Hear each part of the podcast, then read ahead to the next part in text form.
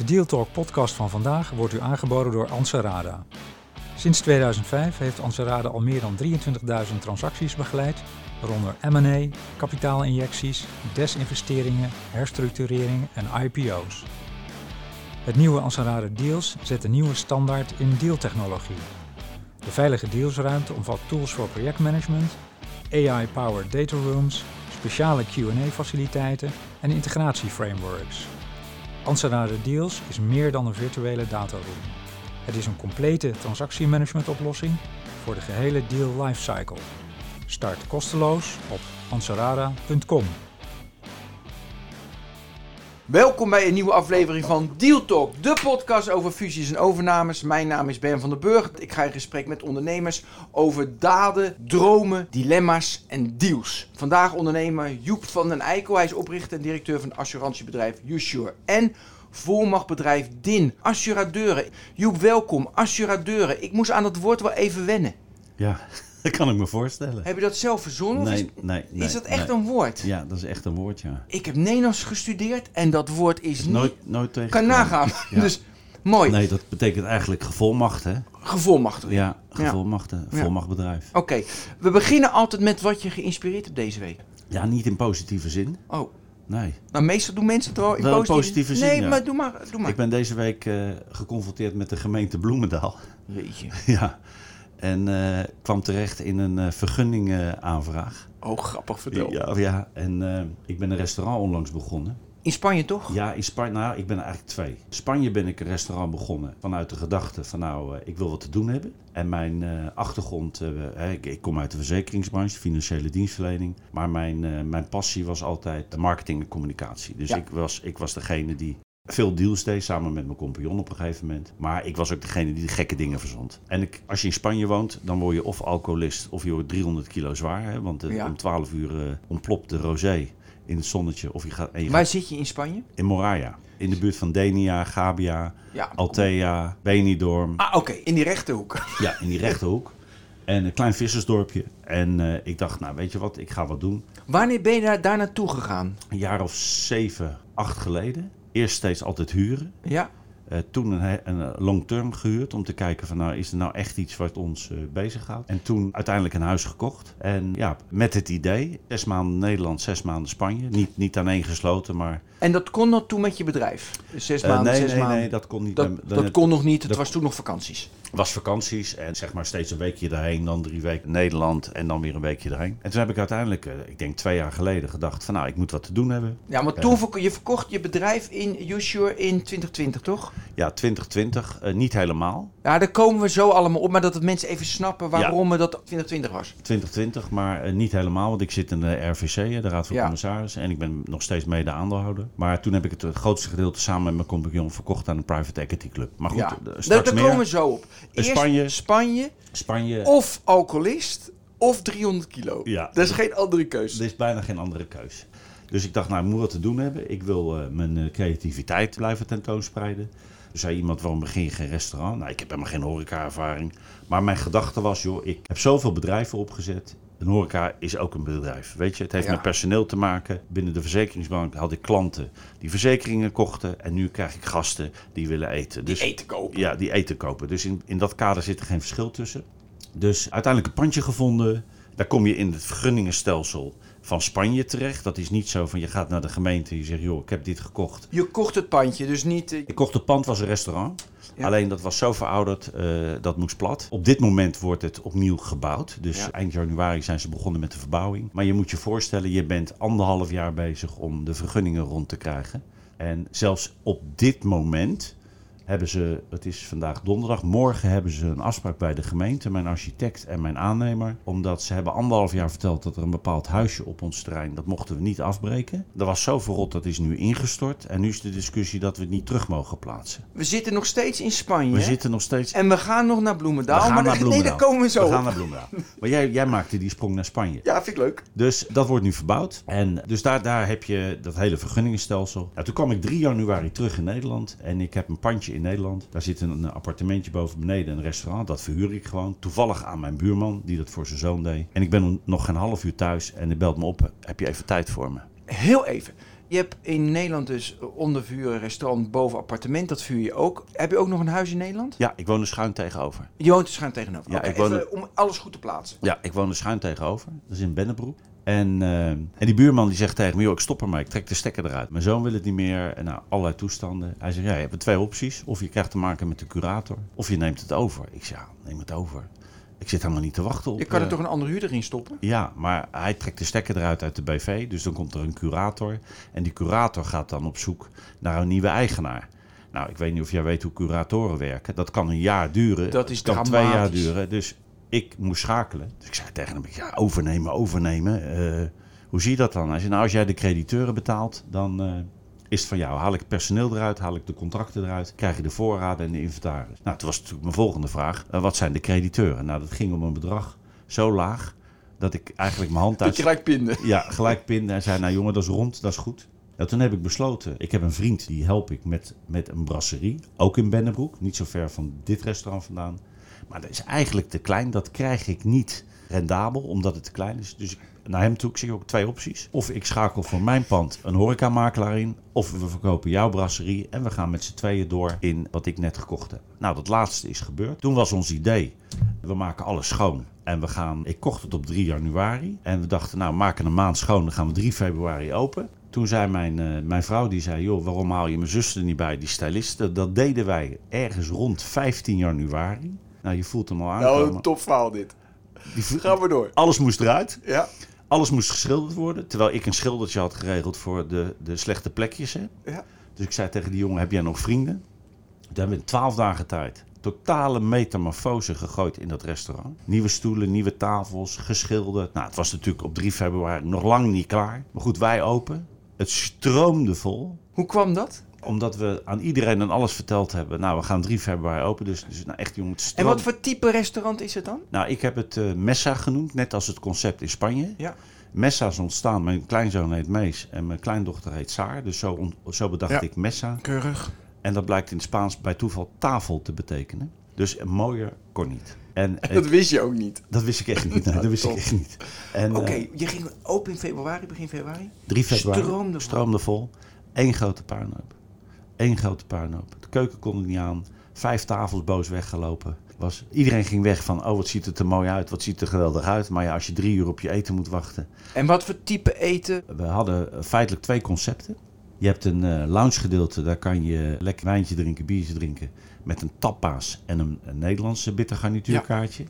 Omdat ik wil 15% Spanje erin hebben. Ja, natuurlijk. Een beetje om die link eh, Ik te zou leggen. 18 doen, maar Dat snap ik. Maar even hè, om, om, om het Spaanse gevoel erin te krijgen. We hebben dan een bistro. Satéetje, eh spare ribs, dat soort dingen. En we hebben dan een restaurant. Dus ik zeg altijd, in de bistro eet je sliptongetjes en in het restaurant eet je zeetong. Het restaurant is een buitentuin met een soort arenadak. Dat Ja. kan dus in de zomer helemaal opengeschoven worden. Waardoor je dus gewoon in de zomer in de tuin zit. Echt geweldig. Ik heb plaats voor ongeveer 100 mensen. 100, eh, 110 mensen. Dus het is een leuk, hartstikke leuk het werd, locatie. dus, het werd dus een zootje.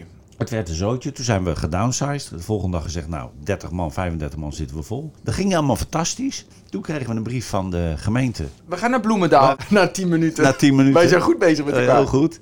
En eh, je moet dan een bepaalde bibop-vergunning hebben. Nou, het eerste was dat het op mijn naam niet kon omdat ik geen eh, diploma hygiëne heb. En we probeerden die mensen uit te leggen. Ja, maar joh, ik ben de investeerder. Ik ga er niet werken. Ik zit Nee, meestal in Spanje. ja. Maakt er niet uit. Toen heeft mijn compagnon, die dus wel die bibop-vergunning al heeft... Die is toen, heeft toen die vergunning opnieuw op zijn naam aangevraagd. Met de gedachte, ja, ik had hem in mijn brasserie... Dat zit 150 meter van dit restaurant af. Ik verhuis slechts, maak het uit. En toen kregen we een brief van de gemeente dat we dicht moesten. was op een vrijdag. En s s'avonds stond de gemeenteambtenaar al bij ons in de zaak. Zo. En toen mochten we die avond afmaken. Alle avonden daarna En toen moest het dicht. moest dicht. Want je moest die, dat hygiëne... Nee, eh, welke we het? moesten de hele vergunning opnieuw doen. Dus nou, ik met hem naar de gemeente Bloemendaal. En dan kom je dus in discussies. Ja, u heeft geen huurcontract. Ja, maar mevrouw, het pand is van mij. Maar ja. Ik huur het dus van mezelf. Ik kan iedere huur bepalen. Ik kan het zelfs zonder huur. Ja. Nee, dat maakt niet uit. U moet een huurcontract hebben. Maar dan maak je toch heel snel even een A4'tje Nee, ja, huurcontract. heb ik ook gedaan. Maar hoe betaalt u dat dan? Ik zeg, nou, u heeft mijn cijfers gezien, ik kan dat best financieren. Ja, maar heeft u een leningsovereenkomst? Zeg, mevrouw, Nee, hoeft niet. dan heb ik een leningsovereenkomst Oh. met mezelf. Nou, moest ik ook maken, businessplannetje maken. Dus wij moesten allerlei dingen nog doen. Dat hebben we gedaan. Dat hebben we afgelopen dinsdag, jongsleden, hè, wat je vroeg me. Ja, mensen Wat is luisteren het over een jaar hoor, maar Wat dat is- urgentie wat je echt bezighoudt. wat me je... bezighoudt deze week. En dan krijg je te maken met iemand die zegt: Joh, ik heb een week de tijd om nodig om te kijken hoe het is. Maar we hebben feitelijk 16 weken mogen we hiervoor gebruiken. En eh, we hopen u volgende week te berichten of u weer open kan. Wow. Ja, dus dan, kom, dan verzand je Ja. in de regel. Ik, dacht- ik dacht dus dat Spanje. Een gedoe was, maar Nederland dus Is ook easy to do business with. Ja, het Is er dus niet. Het is geen ondernemersklimaat. Het is niet Nee. zo dat je geholpen wordt. Het feit dat ik veel eh, 12, 13 mensen in dienst neem. In Bennebroek, waar eigenlijk niks te beleven valt, een leuk restaurant neerzet. Dat interesseert ze niet. Zo. Oké, we gaan even terug naar, want je komt uit de assurantie. Ja, Ja, in, eh, dat begon je al heel vroeg mee, 1993. En 2012 deed je eerst de overname. Nee, ik ben in 1980 begonnen in de verzekeringsbranche. Wow. Ja, ik kwam uit dienst en eh, zocht een baantje. En had eigenlijk nog nooit van assurantie gehoord. Maar goed, eh, ze zochten een uh, rekenaar. Ik denk, nou, ik ben altijd goed in wiskunde geweest. Prima. Laat ik solliciteren. Kom maar door. Toen werd ik aangenomen bij Equity and Law. Een eh, Engelse verzekeringsmaatschappij. En het was de actuele rekenaar, hartstikke leuk. Tot op een dag zag ik mensen in blauwe pakken lopen met koffertjes. Dus ik vroeg aan iemand, joh, wie zijn dat? Dat was de buitendienst. Ik vroeg, wat doen die? Wat verdienen ze? Nou, toen ik dat allemaal hoorde, wilde ik absoluut de- Want, want de ze verdienden buitendienst iets meer. verdiende iets meer, wilde ik de buitendienst in. En toen ben ik in 1982 de buitendienst ingegaan. In eh kreeg ik als gebied Breda. Dus ik verhuisde van Den Haag naar Breda met mijn vriendinnetje toen de tijd. En bezocht toen assurantiekantoren om zeg maar, te enthousiasmeren over equity en law. Dat was heel succesvol. Maar ik had onwijs veel ambitie. Dus ik, ik maakte vrij veel stappen. Toen ben ik in 1988 een franchise-organisatie begonnen voor Equity Law. Zeg maar een soort McDonald's-keten, maar dan van Ja. assurantiekantoortjes. Een franchise-formule. Toen ben ik uiteindelijk door een headhunter weggehaald. En toen kwam ik in dienst bij Legal General. Daar heb ik een jaar gewerkt. Ik woonde in Breda. Ik zette mijn auto met 100, eh, vloog de bocht uit in een, in een lantaarnpaal. En moest eh, van, de, van de toenmalige bedrijfsarts twee weken thuis blijven. Nou, wat doe je dan in die twee weken? Je gaat zitten nadenken. En toen dacht ik, nou, is dit wat ik wil? Nou, dit is niet wat ik wil. Een hele goede baan, hè? Was dat 100 in een lantaarnpap? Ervaar je het nu als puur pech? Of was je overwerkt? Of Nee, ik had gewoon niet opletten. Niet opletten. Gewoon, gewoon pech. Gewoon, Gewoon pech. Dingen gebeuren. En eh, even, ik heb alle geluk van de wereld gehad. Er was niks aan de hand. Ja. Ik bedoel, ik ben Maar je hebt, je, voor jezelf heb je geen diepere betekenis heb je er aangegeven in je leven. Nee, nee, nee, nee. Niet een punt van, oké, ik moet even opletten met waar ik mee bezig ben. Nee, nee, Nee, Oké, nee, gewoon twee weken nadenken. Twee weken en nadenken. toen dacht je, Ik zeg mijn baan op en ik ga voor mezelf beginnen. En toen, eh, maar ja, ik was door een headhunter gehaald. En dat heeft natuurlijk, kost natuurlijk allemaal geld. Dus ik, heb, ik had afgesproken, joh, jullie zoeken eerst de opvolger. En geef mij dan een paar maanden salaris mee, zodat ik de opstart heb voor mijn, voor mijn eigen bedrijf. En toen ben ik 1 januari 93 begonnen met eh, DIN. Dat staat voor Dutch Insurance Network. En mijn idee was, ik richt een marketing-communicatiebedrijf op. Ik ga assurantieondernemers helpen in hun bedrijfsvoering, in Ja. hun ondernemerschap. Dus ik heb dat uitgebouwd tot een bedrijf van ongeveer 80 man. Ik had dus een hele grote marketing-communicatieafdeling met tekstschrijvers, vormgevers, projectmanagers. Op een gegeven moment had ik een evenemententak voor het, voor het creëren van congressen. Ik had een opleidingstak. Nou, dat liep eerste jaren hartstikke moeilijk. Aan de rand van de afgrond eh, gezeten. Maar uiteindelijk Tuurlijk. begon het te lopen. En toen ben ik wel redelijk... Want het bestond nog niet in Nederland, zoiets. Eh assurantiekantoren waren eigenlijk altijd gewend om eh, hun eh, marketing en communicatie van verzekeraars te krijgen, gratis. En ik ging er ineens geld voor vragen. Ja. Dus dat was ook een lastige omslag. tot 2011 had je dat. Tot 2011. Toen kwam de... Dat was toen de hypotheekcrisis. Misschien kan je dat nog herinneren. Ja, de financiële crisis, de Financiële crisis erachteraan. Er, Alles. gebeurde heel veel. Ja, nou en mijn bedrijf bestond uit vier pijlers. En werkelijk alle vier de pijlers zakten in het drijfzand. Eh, De evenemententak, eh, niemand Ja. wilde meer een evenement doen. Eh, De marketingtak, niemand gaf meer een dubbeltje uit de marketing. Dus ik zag mijn bedrijf echt wegzakken. En toen heb ik alles wat ik verdiend had gebruikt om al mijn personeel heel netjes te laten afvloeien. En toen hield ik, ik geloof, vier of vijf mensen over. Ik had inmiddels een compagnon. En die compagnon zei tegen me, joh, waarom beginnen we niet een assurantiekantoor? Ik zei, joh, rot op met je assurantiekantoor. Want ik heb namelijk twintig jaar op podia lopen gillen dat het klootzakken zijn. En dat Ja. ze geen idee hebben hoe ze een bedrijf moeten runnen. Hé, hey, maar ik wil even over dat wegzakken. Vind ik ook interessant hoor. Ja, dat je dus vier pijlers hebt en evenementen, snap ik. En maar dat allemaal wegzakt. Weet je wel, een, een draai, dat je niet kon Nee, pivoten ik had dat- een- ik met had- die cultuur die je had het, het kwam door, het kwam door hypotheken. Ik had een hypotheekafdeling van, ik geloof toen de tijd 30 man. Ja. En die hadden van de een op de andere dag werd er geen hypotheek meer gesloten. Dus ik moest via het UWV 30 mensen laten afvloeien. En ik had eh, 20, 25 man op die marketingafdeling zitten. Ja. Ik had vier man op de evenemententak zitten. Ja, Maar dat is ook interessant, hè, dat je dus niet, want die mensen ken je al, die werken bij je, en dat er dus een bepaalde cultuur is, bepaalde, je doet iets op een bepaalde manier. Ja. Dan kan je dus niet met die mensen die doorstart maken, want daarna begon je gewoon Joshua. Dus nee, maar niet, ik begon niet zomaar Joshua. Nee, Nee, niet zomaar. nee, nee, nee. Want toen mijn compagnon Ger Knikman Ja. zei van zullen we een assurantie... Toen zei hij van, ja, stop. dat doe ik niet. En eh, toen zijn we heel erg in discussie met z'n tweeën gegaan. Je had nog vijf man, hè, bij dat. Ja, ik weet niet meer. Vier, vijf. Drie, drie vier, Ja, vijf ja, ja, man. En eh, helemaal niks. En eh, toen zei hij, joh, laten we dat doen. En toen zei ik, nou ja, maar Gerda wil ik wel doen, maar dan laten we het dan wel opzetten. Zoals ik het altijd verteld heb aan die mensen. hè. Ik heb, ik heb ook een aantal boeken geschreven. Van joh, zo moet je je bedrijfsvoering doen. Zo ga je met klanten om. Zo doe je je marketing. Eh, nou, noem het allemaal op. Nou, Ja, maar het is wel even, je was toen al 53, dat vind ik ook interessant. Weet Ja. je, Dus dan moest je op, opnieuw zeg maar beginnen. Ja, ja. En je zegt, zo moet je je bedrijfsvoering doen. Kun je wat bullets, wat elementen, hoe je volgens jou je bedrijfsvoering dan moet doen? Hoe je YouSure begon? Nou, we zijn, waar we eerst tijd in gestopt hebben, is het volledig uitdokteren wat we wilden hebben. Dus we zijn niet begonnen. Nee. We zijn aan de tekentafel gaan zitten en we hebben onwijs veel brainstorm sessies met z'n tweeën gehad. Van nou oké, hoe zetten we het op? En we hebben nu de kans om het in één keer goed te doen, weet je. Laten we nadenken over ICT. Laten we nadenken over dat. Laten we gebruik maken van het gegeven dat we niets hebben.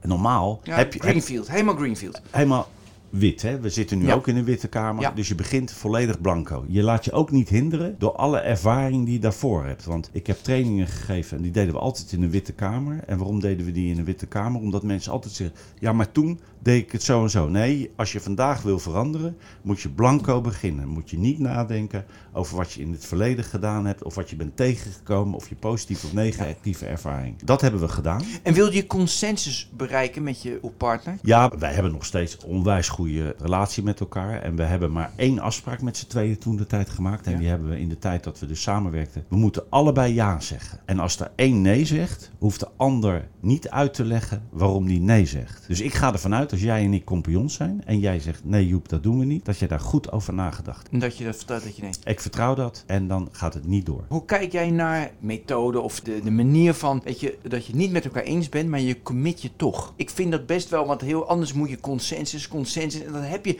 is soms heel lastig, dat duurt heel lang. En je kan ook zeggen, joh, weet je, jij hebt er goed over nagedacht. Maar Ik goed. ben het niet met je eens, maar ik commit me wel, want ik wil door met jou. Nee, dat klopt. Alleen con- consensus. Kijk, als je nou naar de politiek kijkt, is dat alleen maar consensus. Ja, Nou, precies. De resultanten, we hoeven het nu niet over politiek Nee, te maar hebben, dan is- maar de resultanten is dat dus niks lukt. Nee, daarom heb ik heel vaak ook in de... Weet je, ik ben het niet met je eens, maar ik ga vol met je mee. Ja. Want je bent een volwassen man die erover Dus je na hebt er goed over nagedacht. Nee, consensus is, vind ik dodelijk, want dan doe je iets niet 100%. En de kans omdat je, wat jij zegt, je niet committeert, maar denkt, nou ja, oké, eh, we gaan het zo maar doen. committeren. Komt, nee, je moet je vol aan elkaar committeren en je moet blind vertrouwen in elkaar hebben, zeker als je met elkaar samenwerkt. Dus we hebben onze tijd Greenfield, ja precies. ja. tien- onze tijd gebruikt om, eh, om dat plan uit te werken. Heel goed over na te denken. Ook met anderen gesproken over dat plan. Van joh, met name op ICT-gebied. Van joh, denk je dat we dat kunnen bereiken? Dit en dat, zus. Wat maak je op, eh, op ICT, wat waren de gedachten dan? Nou, wij wilden een assurantiekantoor gaan kopen. We wilden een groot bedrijf neerzetten. En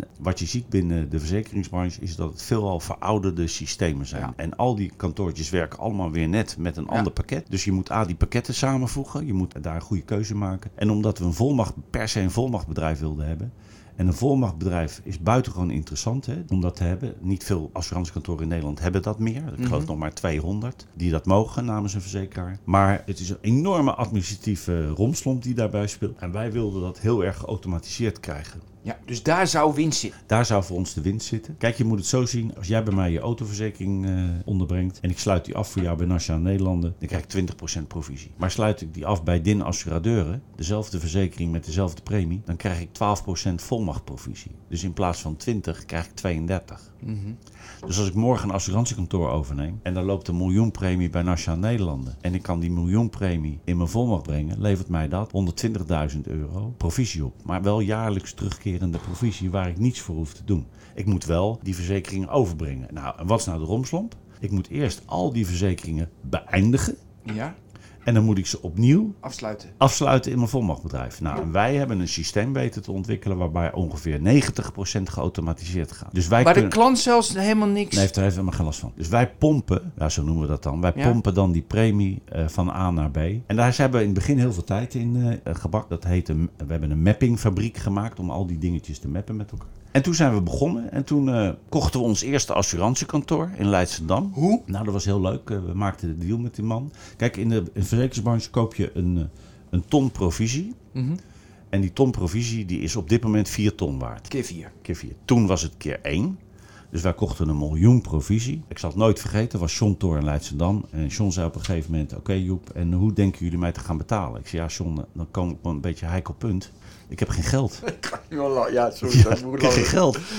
Hij zei, ja, hoe wil je dan ons betalen? Ik zei, nou, zou je het heel erg vinden als ik je in vijf jaar betaal? Maar net daarvoor was er een partij geweest die dit systeem ook hanteerde. Maar die had iedereen belazen. Die was failliet gegaan. Er waren heel veel mensen die waren dus hun pensioen kwijt. Ja. Dus hij keek mij quasi aan en hij zei, hoe durf je dat aan mij te vragen? En opeens zei hij, maar ja, als er maar één is die ik vertrouw, dan ben jij, zijn jullie het. Dus het is goed. Nou, wat is nou het rare? Ik krijg dus een miljoen provisie. En ik moest hem vijf jaar lang twee ton teruggeven. Ja. Nou, een mooiere financieringsvorm kun je niet vinden. Zo hebben wij, denk ik, 14 bedrijven kunnen kopen. Zonder financiering. En adviseurs erbij, hoe, ja, je dat? koopt het bedrijf en je, Ja? koopt dan, je krijgt dan ook de mensen erbij. Ja, dus uiteraard. wij kochten ons eerste bedrijfje. Maar om dat te kopen, juridisch, had je dan goede juristen huurde je in. Dat, dat, Ja, was allemaal... Allemaal goed. eh, Maar ge- geen M&A-specialist die doorrekende nee, dat was, zo was het nog niet. Zo ver wa- waren we. Da- niet. dat. Dat kwam later. Het ging nog echt gewoon, je belde... Nee, we nee. kwamen via een, een makelaar kwamen we dan... eh, Ja, je had wel een eh, bedrijfsmakelaar die dat deed die dan. dat deed. En dan kwam je in contact. En dan heb je een paar gesprekken. En dat is, kijk, dit was een groot bedrijf. Miljoen provisie, groot bedrijf. Ja. We kochten ook wel eens een bedrijf van twee ton provisie. Dan is het veel moeilijker, want dan zit er heel veel emotie. Dat is vaak eh, papa-mama kantoor. Ja. Hebben eh, man en vrouw samen opgezet. Dan moeten ze dan eh, verkopen. Ze stoppen met werken. Dus dat is, dat is moeilijker. Een kleiner bedrijf kopen is moeilijker dan Ja. een groter Ja. bedrijf kopen. Dus we kochten er zo 14. Hebben die 14 samengevoegd. En even over die IT-systeem, want dat was jouw truc. Ja, dat- die, dat, kon je, had je een nieuw systeem, één standaard systeem en dat Nou integreren. ja, wat je dan krijgt is, je krijgt, je krijgt het eerste bedrijf had, dat heet dan Anva. Ja, het tweede bedrijf vind ik CCS. Ja. Dan alweer bij, je had eh, Het zegt me niks, maar eh, te Unit horen. 4. Ja, Unit dus 4 waar, is natuurlijk wel bekend. ja, waar allemaal verschillende programma's. Toen hebben wij uiteindelijk een keer besloten, wij nemen één programma en we Welk programma was dat? Dat was Unit 4. Ja, Unit 4 heb je allemaal Dias heette dat, Ja. heet dat. En toen hebben wij dus, eh, kochten we een bedrijf met een Anva-portefeuille. Dan converteerden we die portefeuille Nee, Ja, naar Unit 4. Unit 4. Nou, daar raakten we ook eh, steeds bedreven naar in. Dus wij konden in het begin, ik zal maar zeggen, vier bedrijven per jaar overnemen. En op een gegeven moment konden we, dat, ik zal maar maar, dat die bedrijven dat deden, dat je. Ja, dat is puur vertrouwen. Dat is echt puur vertrouwen. Dat is, dat is... Kijk, mensen vragen ze mij, wat is ondernemerschap? Wat moet je dan hebben? Ja, Ik zeg, nou, op de eerste plaats ongelooflijk veel geluk. ja tuurlijk. Want, eh, juiste eh, mensen, juiste plek, juiste ja, tijd. nou, dat was voor ons was dit geluk. Je moet ongelooflijk veel eh, doorzettingsvermogen hebben. Want je komt allerlei momenten tegen dat je denkt, nou, ik stop ermee. En je moet vooral je visie vasthouden. Wat mensen ook om je heen roepen en zeggen. Jouw piketpaaltje staat daar. Dus zorg dat jij naar jouw piketpaaltje... en kom je Ben tegen of wie dan ook... die allemaal een eigen mening hebben. Die mag je wel opslurpen, die meningen. Maar hou vast Jouw aan richting. Ja, want jij hebt dat heel goed, goed uitgedacht. Ja. Als je het goed hebt uitgedacht en je hebt een goed plan voor jezelf... moet je dat volhouden. En vertrouwen, want je begon dit verhaal omdat je zei van... ze hadden vertrouwen in mij. Ja, en een ger. En dus we hebben dat. eh, Joh, er waren erbij zelfs, zou ik je eerlijk zeggen, Ben. Die zeiden tegen mij: "Joh, Joep, eh, je mag ook een zeven jaar betalen hoor. Of in acht jaar als dat makkelijker is. Dus wij kregen op een gegeven moment. En toen werd van één keer, keer één, die Ja, provisie werd, werd- langzaam keer vier. Ja, één keer a- 1,8, 2,3, 3,5. Want die markt die begon steeds. En nu, ik geloof dat nu zelfs 4,3, 4,5 soms wel eens betaald wordt. Dus dat is, dat, die markt is enorm eh, in beweging eh, gekomen. En wij zijn dat gaan doen. En wij kwamen toen, en dan kom ik, kom ik ook Ja. weer richting private equity. Ja. We hadden natuurlijk altijd een geldprobleem. Nou, in het begin kwam die hypotheekcrisis door de banken. Dus banken wilden nooit wat doen. Vroeg je om een dubbeltje, dan werd je bijna doodgeschoten. Op een gegeven moment wilden die banken wel ons fi- financieren. Toen vonden wij in NIBC in Den Haag een hele mooie partij. En eh, nou, die financierde ons. Dus wij konden al die ondernemers Ja, afbetalen. ja. Dus die hebben we ook allemaal netjes afbetaald. Nou, veel eerder, sommigen dan dat ze hè, gedacht hadden. Maar dan hadden we dat afgesloten. We hadden nog wat geld om nieuwe overnames te doen. Maar we gingen zo hard, Ben. Dat, ik zal maar zeggen, we hadden 3,5 miljoen voor overnames. Dat was in eh, een maand, eh, hadden we het alweer opgemaakt. Want Ja. we, we gingen, jongen, we zaten in een flow. Het was, ja, je had eh, gewoon een methode, 14, was niet- 10, was- 11, dat, ja, dat was, ging maar door. was niet normaal. En toen eh, ging, hadden we weer het geluk dat de directeur van NIBC, waar we de deal mee gesloten hadden, die belde ons op en die zei: Joh, eh, ik wil je een keer even lunchen, want ik ga weg bij NIBC. En op datzelfde moment had ik, hadden wij bij de, via de Rabobank ons eerste piepkleine private equity clubje. Dat heette MBO Groeifonds. En Ja. MBO Groeifonds ondersteunt ondernemers, maar met een maximaal bedrag van 2,5 miljoen. Maar ja, die 2,5 miljoen hadden we ook binnen een half jaar opgevreten. Dus wij zaten bij hun bij, aan hun limiet. En toen zei... eh, Nog heel even, want ik, moet het, ik wil het even snappen. Ja, Dus ik weet nu, het was zeg maar je provisie keer nu 4,3. Dus dat is dan het bedrijf waard. ja, ja, dat koop je. Oké. Dus het is niet een EBITDA multiplier. Nee, Ebeda, dat is nu. Ja? Maar in het begin had nog nooit iemand van Ebeda gehoord. Oké. Dus was binnen- voor binnen- de EBITDA. Binnen de assurantie... Maar wat waren de EBITDA's dan van dat soort type Oh, dat kon bedrijven? heel laag zijn. Heel laag zijn. ja, oké. ja, ja, heel laag zijn. En wij kwamen toen met... eh, kon een EBITDA hebben zeg maar van een, eh, van een ton, noem maar wat. Dat heel veel kosten. En, maar je provisie was 4 ton. ja, En als het keer 4 is, heb je dus, dan is het waard 1,6 miljoen. Dus dat zou een 16 keer multiplier zijn als je op EBITDA gaat. Als de EBITDA 4 ton zou zijn, wel ja. Maar Nee, de EBITDA, ik zei- als de EBITDA is een ton. Ja, Ja? dat zou ja. Als de, zes- als de EBITDA met de multiple van 16. Dan zou het een de multiple Ja. van 16 zijn. Ja, Apart joh. ja, maar wij kwamen met MBO Groeifonds in contact. 2 Miljoen. Nou, die was ook zo weg. Ja, maar waarom ik dat vraag? Waar waardeerden ze dan jouw bedrijf op, Nou, waardoor nu- jij dat- 2,5 miljoen kreeg? Ja, dat was een hele ingewikkelde eh, formule, kan ik me nog herinneren. En. Maar dat maakte niet uit, want de eerlijkheid was dat als wij weer die aandelen terug zouden kopen, zou diezelfde ingewikkelde formule gelden. Dus het Oh was ja, een, was een hele, prima. was een fair deal. Ja. Maar goed, eh Ab van Urk, eigenaar van MBO Groeifonds, had wel door dat, dat hij ons een beetje in de weg zat. Dus die zei op een gegeven moment, joh Joep, als je van me af wil, dan eh, ben ik bereid om, om de aandelen aan jullie weer terug te verkopen. Terwijl uiteindelijk de formule niet gebruikt, want hij zei, joh, jullie hebben 2,5 geleend, als jullie 3,5 teruggeven, dan, eh, dan, dan vind ik het goed. Vonden wij heel veel geld, Nou, moet ik heel eerlijk zeggen. Nou, dat vind ik een goed rendement voor hem. Ja, alleen toen kwamen wij dus met eh, de man van NIBC, gingen we mee lunchen. En Ab van Urk had het een week daarvoor tegen ons gezegd. Dus we zitten te lunchen met, eh, met Mark, heet hij, Mark Zuidam van NIBC. En Mark zegt, joh, ik ben partner geworden bij KPMG. Joh, wat doe je dan Mark? Nou, bla bla bla. Dus wij zeggen tegen Mark, joh, wij zoeken een nieuwe financier. Nou, zegt hij, zal ik dat dan voor jullie gaan eh, regelen? En toen kwamen wij in de wereld van private equity terecht. Nou, en toen opende jouw ogen. Toen opende mijn ogen. Toen dacht je, wat is dit voor wereld? Wat Vertel, dit voor wat viel je op? dat het allemaal praatjesmakers zijn. Eh, De miljoenen vliegen om je oren. Eh, De een doet het nog beter dan de ander. Geen twijfel. Nee, geen twijfel. Ze weten het allemaal beter. Dus Ger en ik, wij zijn mensen-mensen. Dus wij gaan heel erg af op gevoel. Dus ik word niet koud of warm. Als je tegen mij zegt, ja, je bedrijf is 5 miljoen waard... of 10 miljoen of 25 miljoen, interesseert me werkelijk geen reet. Dus wij kwamen met... al- ja, dan ga je zo'n gespreksronde door. Hè, want Ja, ze brengen ja. je steeds in contact bij, bij allerlei partijen. En toen zijn Ger en ik op ons gevoel afgegaan. En toen hebben we uiteindelijk besloten om met eh, Synergia in zee te gaan. Dat zit in Veenendaal. En nou, toen leerden we ook een andere truc. Dat als ze zeggen je bedrijf is zoveel waard, dat dan de schaafmethode gaat eh, plaatsvinden. Hè? Want dit klopt niet en dat Ja. klopt niet. En dat hadden we niet goed geregeld en dat hadden we niet goed geregeld. Maar goed, uiteindelijk doen wij die deal. En dat, dan was het wel op EBITDA. Ja, dat, toen leerden wij het woordje EBITDA kennen. Heb je het toen geoptimaliseerd voor die deal? Of je, Nee. ging, je beukte gewoon door? Eh, nee, en je ik- zei van hij is meer waard, want we hebben zoveel geïnvesteerd daarin. Nee, nee, wat ik geleerd heb, en dat heb ik laatst op een, eh, op een eh, lezing ook eh, verteld aan al die private equity eh, Ja. jongens. Want daar was ik eh, voor uitgenodigd. En toen vroegen ze mij van nou, is er nou iets wat je, wat je ons kan meegeven? Toen zei ik nou, wat ik, wat ik slecht van jullie vind, is dat jullie niet aan mij een soort draaiboek geven van tevoren. En zeggen, joh Joep, dit is wat je te wachten staat. Ja. Dus natuurlijk had ik dan genormaliseerd. Ik had een half jaar de tijd genomen om alle haperende eindjes binnen mijn Ja. bedrijf aan elkaar te knopen. Wij zijn totaal naïef en bleu die gesprekken ingegaan. En nou, dan geef je een stuk van je vrijheid op. Hè. Dus daar moet je ook tegen kunnen. Want ja, ze gaan ineens, ze hebben de meerderheid Ja, meerderheid nemen ze Ze gaan ineens bepalen alles wat je moet doen. Ze gaan het optimaliseren voor je. Ze gaan het Daar optimaliseren. helpen ze je bij. Nou, dat was de eerste keer nog niet echt zo. Die partij liet ons redelijk zijn gang gaan. En we hadden met... Heel even, in die multipliers in die wereld van jou, is dat 4, 5, 6, 7, 8, 9, 10? Hoe, hoe- Nee, we praten nu over multipliers die liggen tussen de 15 en de 19 over IBEDA. Ja, Als je het over mijn bedrijf ja, hebt. nee, dat bedoel ik ook. Ja, en als je ik het, over, even weten. in en als je het over het assurantiekantoor hebt, dan praat je over eh, acht keer, negen Oké, keer. Dus daar zit, daar zit Nee, wel verschil, vers- ja. verschil tussen. Ga door. Nou, toen deden we uiteindelijk met hun de deal. We, we maakten een vijf tot zeven jaren plan. Alleen we hadden na 18 maanden de doelstelling al bereikt. En eh, toen heb ik En het was weer overnames, overnames, net overnames, zoals je overnames allemaal integreren, allemaal, integreren. onder naam YouSure, personeel motiveren, alle neuzen dezelfde kant op. Dus ik had een heel onboarding systeem eh, bedacht waar mensen in getraind werden. Overal hingen borden in, al die nieuwe bedrijven. Heb je vandaag je beste klant al gebeld? Dus ik had allemaal kreten verzonnen om mensen te stimuleren in de gedachtegoed wat wij eh, graag wilden. Boekjes gemaakt, eh, draaiboeken gemaakt van zo ga je met je klanten om. Nou, noem het allemaal maar op. Maar ik had op een vergadering gevraagd aan die partij. Van nou, wat is nou jullie doelstelling? Hè? Wat willen jullie nou Ja. bereiken?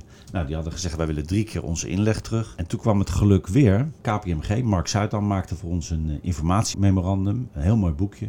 En die had daarin staan allerlei private equity clubs die ook net de boot gemist hadden. Die dus nummer twee waren in de deal. Of nummer drie. En Ger, mijn compagnon, zit met een vriend van hem thuis. En laat dat boekje zien. En die vriend die zegt, joh, laat- mag ik eens kijken? En die zegt, goh, IK-partners, de eigenaar daarvan is mijn buurman. Zal ik hem even bellen? Ongelooflijk. Dus die belt die man en zegt tegen hem: Ik zit hier met Ger Knikken van You Sure. Ik zie dat jullie al drie keer de boot gemist hebben. Eh, wil je met hem in gesprek? En Ger zit dus drie dagen later met die man in gesprek. En het simpele was, doordat Synergia drie keer hun inleg terug wilde, Ja. wisten wij precies wat het bedrijf waard moet, moest zijn. Dus we hebben ook tegen het IK gezegd: Nou, dit moet je betalen. Geen euro minder, maar ook geen euro meer. Dit is het bedrag. Maar er was gewoon buurman, geen adviseurs. Het was eerst gewoon zo'n gesprek. Je wist de bedragen. Ja, dus eh, Ger gaat met hem aan, eh, aan de tafel en eh, ongelooflijk enthousiast. Dus wij kregen een week later de bieding op papier, zodat we dat aan Synergia konden laten zien. Nou, toen kwam natuurlijk het proces. Hè. Dan krijg je twee private equity clubs. Ik wil heel even pauzeren. Want wat bij mij oppopt. Jij kan goed in chaos. Ik ook. Ik moet even denken. Een week later op papier zeg jij. Toen dacht ik gelijk aan Bloemendaal. Ja, Ja, want in het begin overal. Bloemendaal en vergunningen enzovoorts. Ongelooflijk hè. Hoe, hoe snel, goed. Maar mooi dat het kan. In vergelijking nu even met de gemeente. Ja, Oké, dit was even een sidestep. Maar ga door. Je hebt Nee, bieding dus- op papier. Dus de bieding op papier. En nou, uiteindelijk krijg je dan dus de ene private equity club met de andere private equity club. Hè. Die, die krijgen nog Synergia, een ja. beetje ja. mannetjesgedrag eh, Ja. naar elkaar toe. We komen in een due diligence, wat in een paar weken moest gebeuren. Nou, normaal staat er een maand of drie, vier voor. Ik geloof dat dit hier in zes weken gebeurd is. We hadden natuurlijk al heel veel informatie, omdat we 18 maanden Ja, 18 daarvoor maanden daarvoor. hadden we die due Alle diligence ook al gehad. Dus dat ging allemaal heel snel. En toen kwamen wij, eh, verkochten wij, eh, tenminste IK-partners koopt dan 100% van de aandelen. En jij krijgt eh, voor het geld wat je daarvoor ontvangt, koop je weer Terug. je- jezelf terug. Ja. Alleen je participatie wordt kleiner en Ja. kleiner en kleiner. Maar goed, dat maakt niet uit, want uiteindelijk gaat het om volume.